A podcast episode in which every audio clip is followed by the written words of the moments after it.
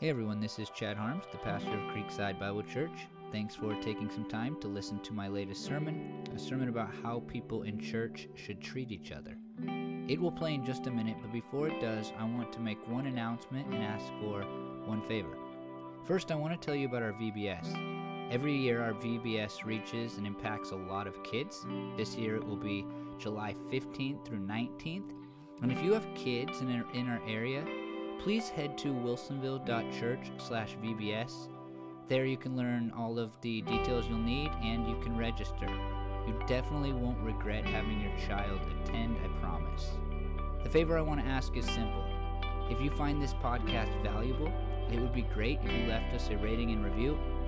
I know I've said this before, but leaving ratings and reviews helps this content be heard by more people I know it sounds like a long shot, but helping more people hear this might change a life.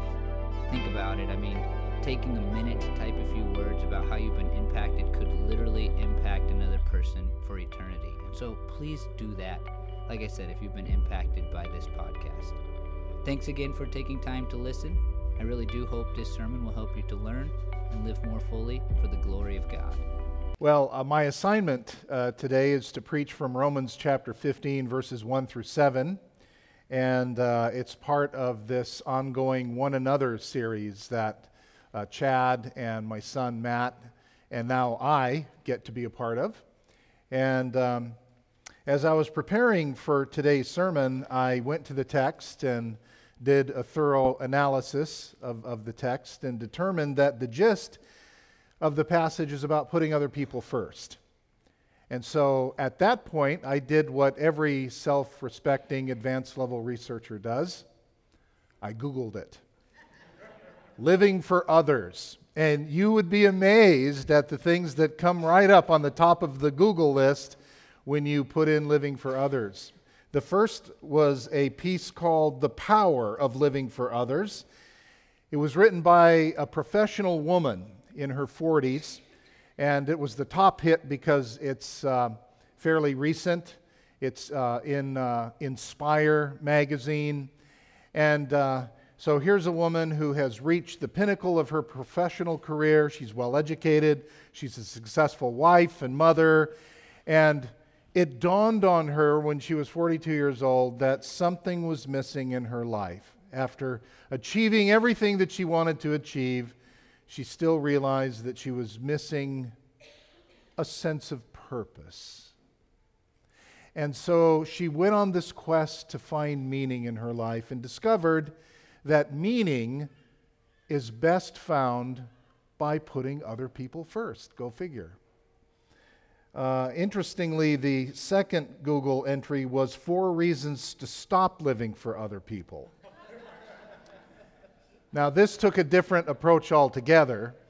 Uh, this article was talking about the liabilities of living your life by other people's expectations. And that's not good to do, according to this article, because you're basically reduced to a quivering mass of other people's expectations. So that's what that article is talking about.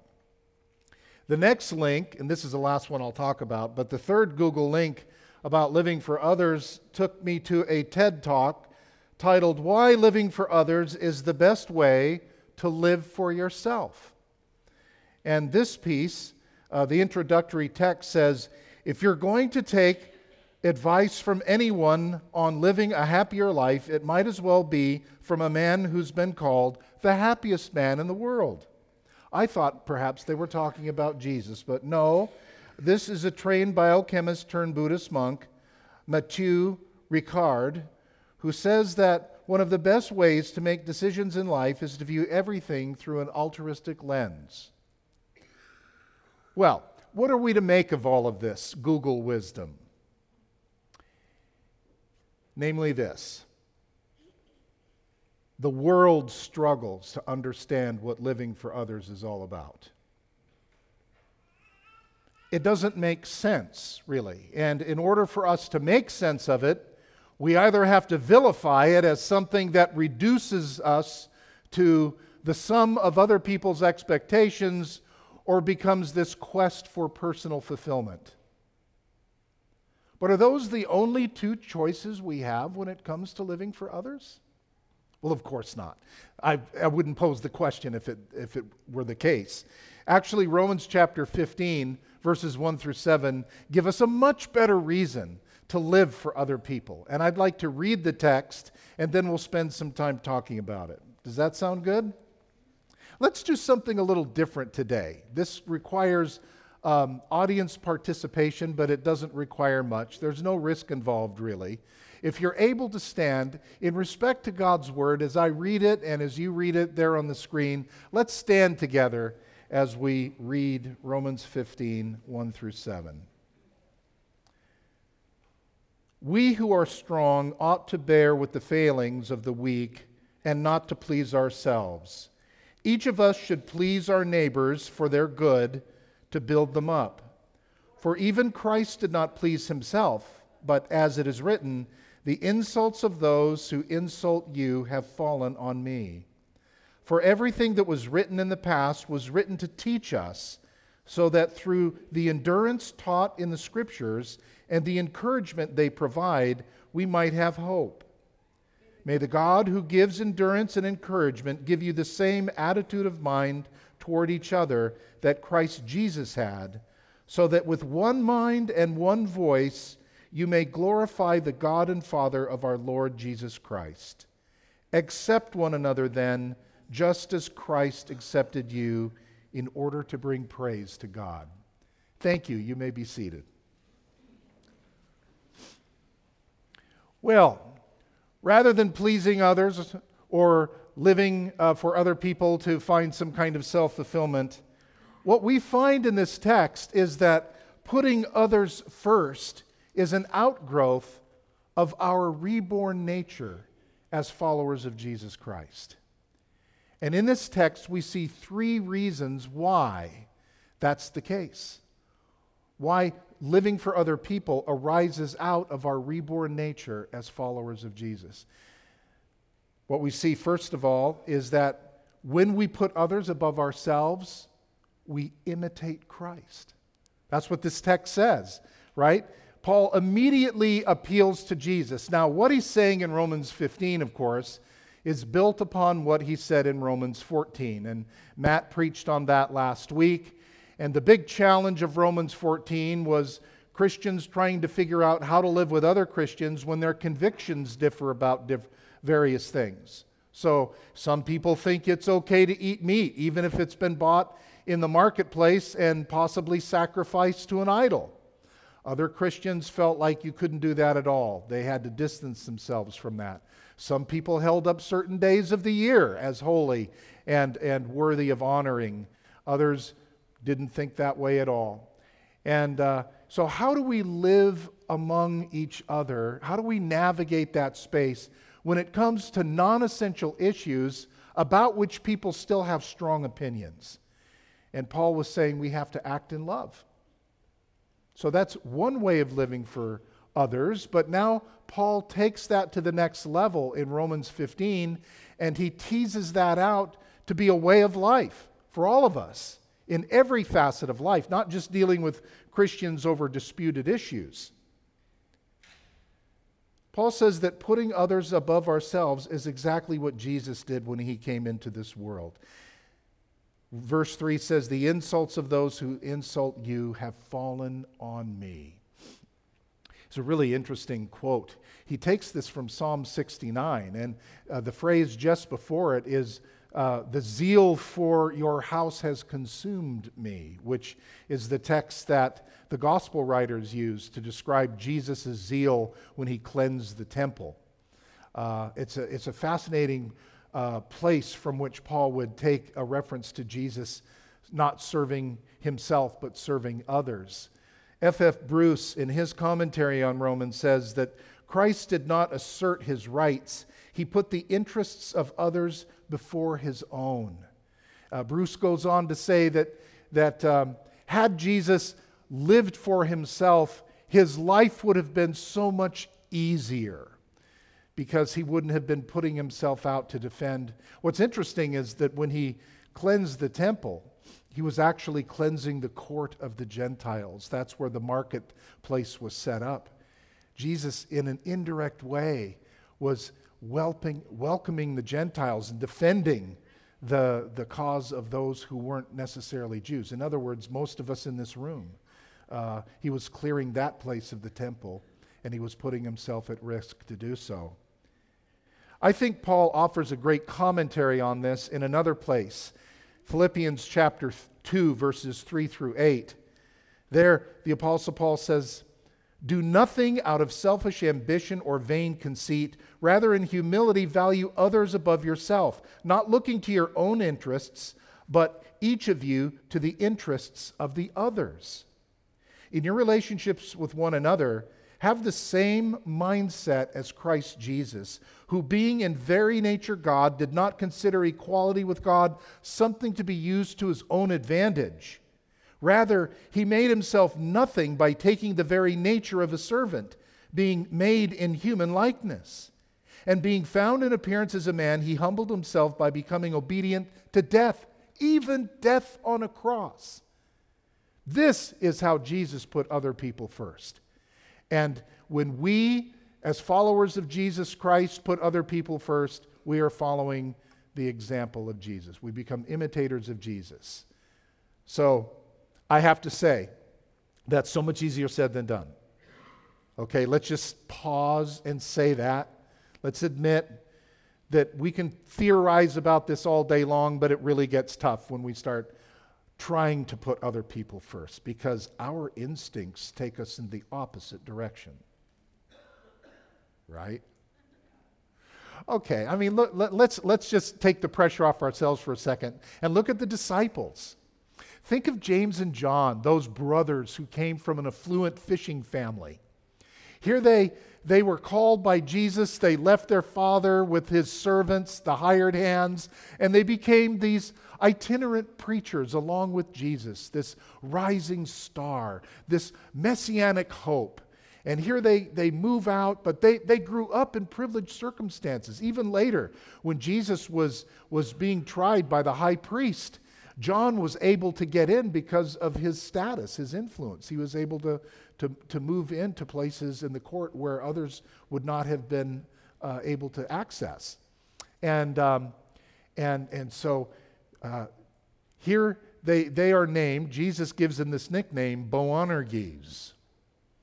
That wasn't a flattering name, it meant sons of thunder. And they earned that name. Now, Jesus had sent them out two by two, and he had given them power to cast out demons and to heal people. And they had gone out, the disciples did, and they began doing this. And pretty soon, uh, as you can well imagine, it'd feel pretty cool to have the power to cast out demons and heal people, wouldn't it? Well, so then in Luke chapter 9, verse 51, it says that Jesus resolutely set his face for Jerusalem. So now Jesus and his disciples are on their way to Jerusalem. They're up in Galilee, and they had to make their way through Samaria. It's the quickest way to get from Galilee to, to Jerusalem and there's a main road that goes through that way, but they were passing through one of the Samaritan villages when the Samaritans learned that they were Jews and that they were on their way to Jerusalem. And the Samaritans aren't fans of Jews, just as the Jews weren't fans of Samaritans. And so they did not show them hospitality. They were rude. Maybe they went into one of the restaurants in that little village, and the man said, No soup for you. Well, that's not very nice, right? And James and John, they turned to Jesus and they said, Shall we call down fire from heaven to incinerate these people? And all the text says in Luke 9 is that Jesus rebuked them. you sons of thunder. That's not how we roll, okay? But even more to the point, when it comes to describing the struggle that we have with putting other people first, there's a poignant illustration. And it, it's in the upper room when Jesus was doing the Last Supper. And uh, if you look at Luke chapter 22, verses 24 through 27, you read this. I think this will come up on the screen too. A dispute also arose among them as to which of them was considered to be the greatest. Jesus said to them, The kings of the Gentiles lord it over them, and those who exercise authority over them call themselves benefactors. But you are not to be like that. Instead, the greatest among you should be like the youngest, and the one who rules like the one who serves. For who is greater, the one who is at the table or the one who serves? It is not the one, is it not the one who is at the table? But I am among you as someone who serves. Now, we need to pause and consider the context of this teaching. This is in the upper room. This is during the Last Supper. And if we compare it with John's account, John chapter 13, something profound had happened at the beginning of their time together in the upper room. They all passed by the towel and the basin as they came into the room with dirty feet, but none of them wanted to assume the role of a servant, and no servant was there to perform the task. So Jesus himself girded himself with the towel and began washing the disciples' feet. You remember that from John chapter 13? And of course, Peter objects. Ah, you're not going to wash my feet. And Jesus said, If I don't wash your feet, you will have no part in me. And then Peter said, Well, then wash my whole body. A little extreme, you know. Give me a whole bath. Jesus said, We don't need to do that. He said, I, he did. He literally said, I just need to wash your feet. All right. Lighten up.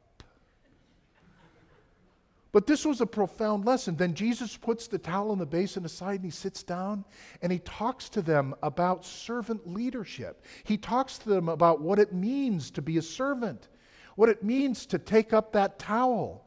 The towel itself becomes this powerful metaphor of putting other people first. And then Jesus has the Passover meal with them, and then after the meal, this is in Luke's account, he gives them this profound communion talk. This is the this bread is my body which is given for you. This cup is my blood, the blood of the new covenant which is poured out for you. As often as you eat this bread and drink this cup, remember it. Remember. And then right after that, it says, and a dispute arose as to which one of them was the greatest. It's like, really? Are you that clueless? Yes, we are. We struggle with this. Our story is the disciple story. We struggle to sort out how to put other people first. Even as born again believers, we struggle. It's not easy because it goes against the flesh. And Paul says that the flesh wages war against the spirit and the spirit against the flesh. These are in opposition to one another, Paul says in Galatians, so that you do not do the things that you wish. Paul describes this in Romans chapter 7 how we want to do the right thing, but there's another law at work in our bodies.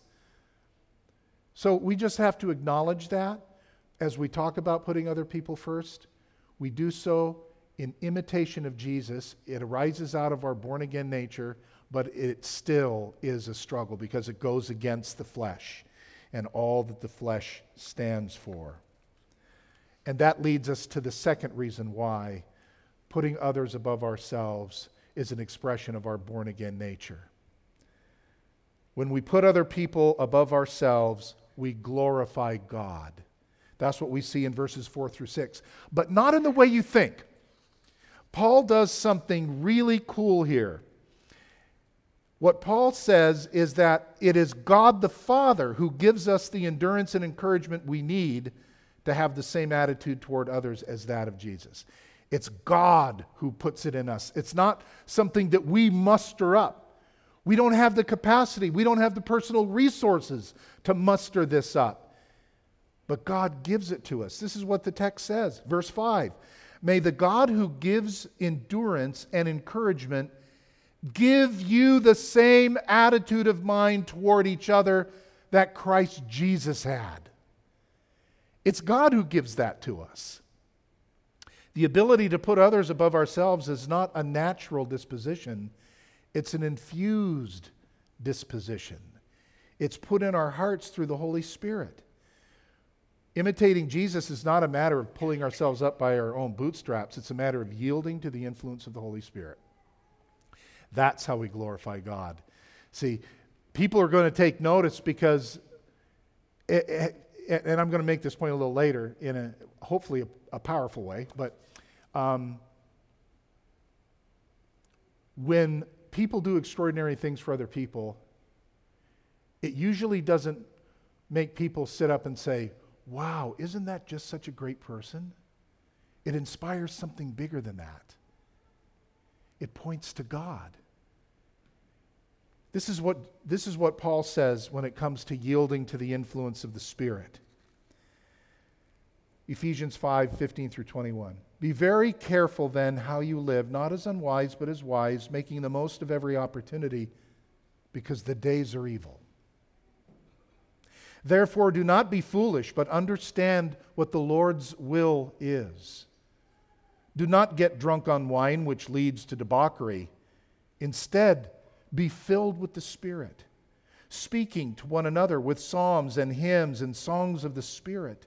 Sing and make music from your heart to the Lord, always giving thanks to God the Father for everything in the name of our Lord Jesus Christ. Submit to one another out of reverence for Christ. How does all of that happen? How do we find ourselves in a space where we're able to submit to one another out of reverence for Christ? Paul uses this term, be filled with the Spirit. And in the original language, that's, that's couched in a, in a construction that we find difficult to translate purely. It's a passive imperative. See, I can't I can't fill myself with the Holy Spirit. I can't make the Holy Spirit fill me. It's not like drinking a glass of water. What happens is I yield myself, I open myself, I submit myself in a way that enables the Holy Spirit to influence me. It means that I'm yielding my own natural dispositions in favor of allowing God to come and influence me and change me from the inside out. Does that make sense? It's, again, not something we can muster up. It's not something we do by lifting ourselves up by our own bootstraps.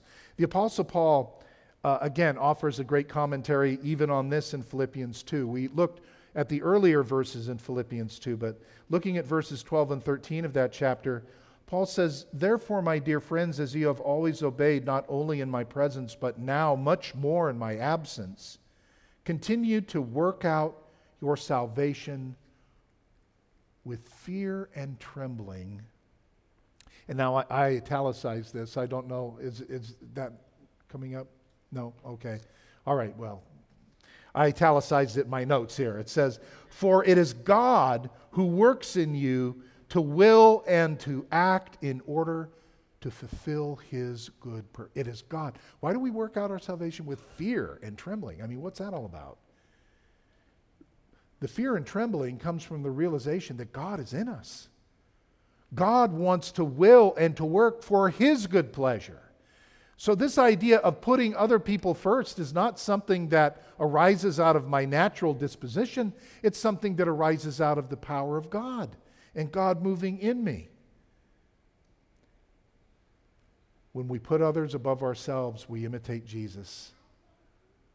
When we put others above ourselves, we glorify God. And there's a final reason why putting others above ourselves is a demonstration of our reborn nature. And it's perhaps the, the coolest one. When we put others above ourselves, we facilitate worship. But again, not in the way you think. Now, in one sense, you can, you can say, what Paul says here, accept one another then, just as Christ accepted you, in order to bring praise to God. Eis doxan to theou. It's for you Greek geeks. But it, it's in order for this to happen. In order. So we put other people first in order to facilitate this praise and glory to God. It's hard to be a worshiping community when there is a prevalence of self interest, jealousy, and animosity. James talks about this in James 4 1 through 3. What causes fights and quarrels among you? Don't they come from your desires that battle within you? You desire but do not have, so you kill, metaphorically. You covet, but you cannot get what you want, so you quarrel and fight. You do not have because you do not ask God. When you ask, you do not receive because you ask with the wrong motives, that you may spend what you get on your own pleasures.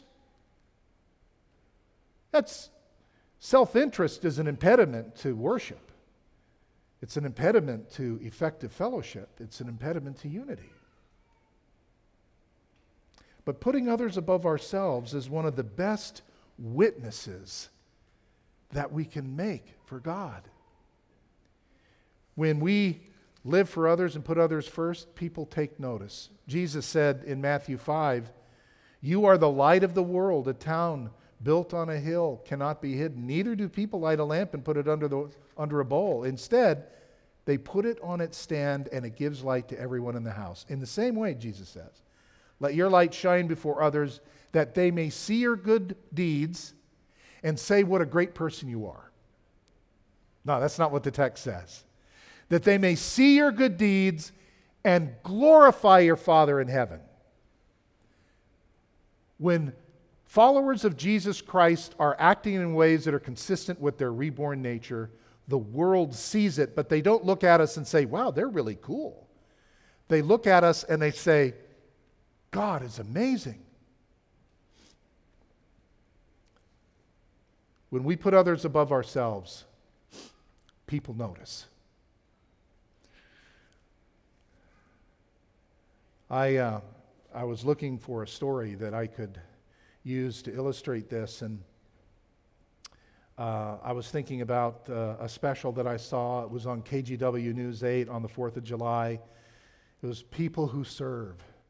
I don't know if you saw that. It was part of the news segment uh, the eve- on the evening news there, uh, the, our local news.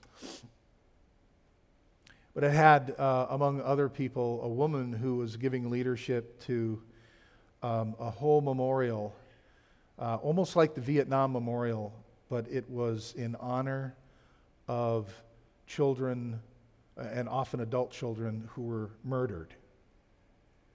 And uh, rather than just roll over and be a victim by that, this mom took it upon herself to create a memorial, a whole, a whole system for parents whose children have been murdered. And it's, it's grown into this huge thing. I, I thought about that and you know, uh, or, or the end of the news segments on most of the major news networks these days, they'll have a little ditty at the end that shows something that somebody's doing and it's really wonderful and good and they're serving in an extraordinary way. And I, I find myself more often than not getting all teary eyed when I see those things because it, it points to the source of all that is good. So when people see those we could call them random acts of kindness, or when they see people who've systematically given their lives to a greater cause than themselves, it inspires something in us and it makes us draw to the heart of God because God is the author of all those things. No good thing that exists in the world exists apart from the authorship of God. God is the source and giver of all that is good whether it's performed by Christians or non Christians, He's the source of all that is good. Any capacity that any human being has to do any good for anyone else is not of their own making.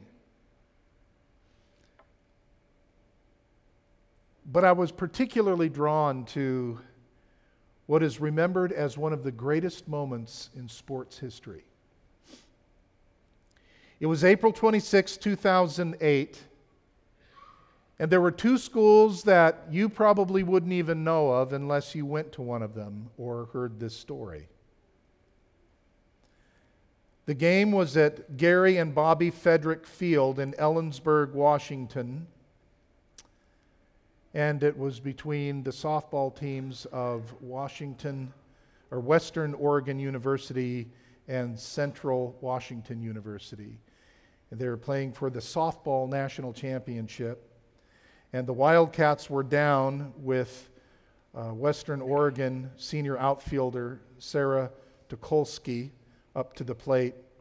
Sarah was a mediocre hitter at best. She had never distinguished herself as a strong hitter. She was um, uh, one of their one of their the, their last choice actually, but she was up to bat and they couldn't sub her out, and the bases were loaded, and and it was it was two nothing, and uh, the bases are loaded, so there are three there are three runners on the base. Right? Yeah, was it? Did I say two? It's three nothing, and and so the runners on the base, and Sara swung the first time, missed strike. The second swing landed squarely on the ball, and the ball took off right over center field, and it just kept going, and it sailed right out of the park. And uh, so we're talking, you know, a three run homer. Uh, and it was it was so exciting. But Sara, in her haste, I mean, this is new to her, right? She's like freaked out that this is happening, and so she's running toward first base and she's watching the ball, and and just as she rounds first base, she sees the ball clear the fence, but she missed the base. She didn't touch first base. And so she looked back, and the base coach said, Come back, come back. And so at full speed, she twists to come back and tears her ACL and crumbles to the ground between first and second base, and she's in utter agony. And the game screeches to a halt. And the umpires, uh, it was later determined, made a bad call. The, the umpires concluded that nobody from Sara's team could help her or it would put her out. It would be an automatic out. And, uh, but Sara couldn't move. She was paralyzed in pain. And so what happened was two players from Central Washington University uh, stepped up, and Mallory Holtman, and then she got uh, junior shortstop Liz Wallace. So uh, Mallory was right there on first base. She was the senior first baseman, so she was standing feet f- from Sara and could see what was happening. And she went up to the umpire and she said, What if I got my teammate and we put her on our shoulders and carried her around the bases? Now, this, this is a certain loss for this team. They will lose the game if they walk Sara around the bases, but they did it. They lifted her up on the shoulders. Is that did that come up? Do we have the picture of that, or, or is that just not a thing? Yeah, it's really small. You can't see it, but it's on YouTube. Uh, you you can. There are lots of stories that are written about this, but uh, this was really extraordinary. What they did is they they lifted her up, and they they carried her ever so gently around the bases and they lowered, they bent their knees to lower her so her foot would touch each of the bases. And she walked up, they came all the way around to home. Central Washington University lost that day, but they won. They won a much bigger game. And what happened was this was recognized as the greatest moment in sports history in 2008 these three girls won the ESPY Award, the Excellence in Sports Performance Yearly Award, which is the most prestigious award show. And uh, they brought it home. And the world still remembers it. Uh, I was drawing upon uh, uh work that was done by uh, one of the columnists for The Observer, uh, the paper for Central Washington University, who wrote a fresh piece on this just back in February. And there's tons of stuff out there on this, but it, it continues to be remembered as one of the best moments in sports history, bar none. And, uh, and to watch it on YouTube, it's, it's interesting because it's, it was, it's a camcorder that a mom was, was uh, taking, you know, so she zooms in, and you can see everything that happened, but in one sense, it was so unremarkable. It was so subdued. And yet, on the other, it was so profound. ESPN picked up on it, and pretty soon it was a, a world phenomenon. When we do, when we put others above ourselves, the world takes notice and it points to something bigger than ourselves. So, my brothers and sisters, today, I call upon all of us to do something that's very unnatural and very strange to the world who doesn't know how to parse this. They might parse serving others as a, as a key to self fulfillment or as, as a, a malady to be avoided because it reduces us by living according to other people's expectations. Neither of those things is true. Living for others arises out of our reborn nature as followers of Jesus Christ, as we imitate Christ, glorify God, and call the world to a new way of seeing God and worshiping Him. So, as a community of faith, I call upon all of us to go and do likewise. Let's pray. Father, we thank you for your grace. We thank you for your word. We acknowledge, Lord, that some of the things in your word are hard. And we confess that putting others above ourselves is hard. But it is what Jesus did for us and what he calls us to do for one another. And we want to glorify you, Father. And we want to call the world to love you and glorify you and come to faith in you through Jesus Christ. So help us be faithful witnesses in this good work. Help us to put others above ourselves as Jesus did for us. We pray in his name. Amen.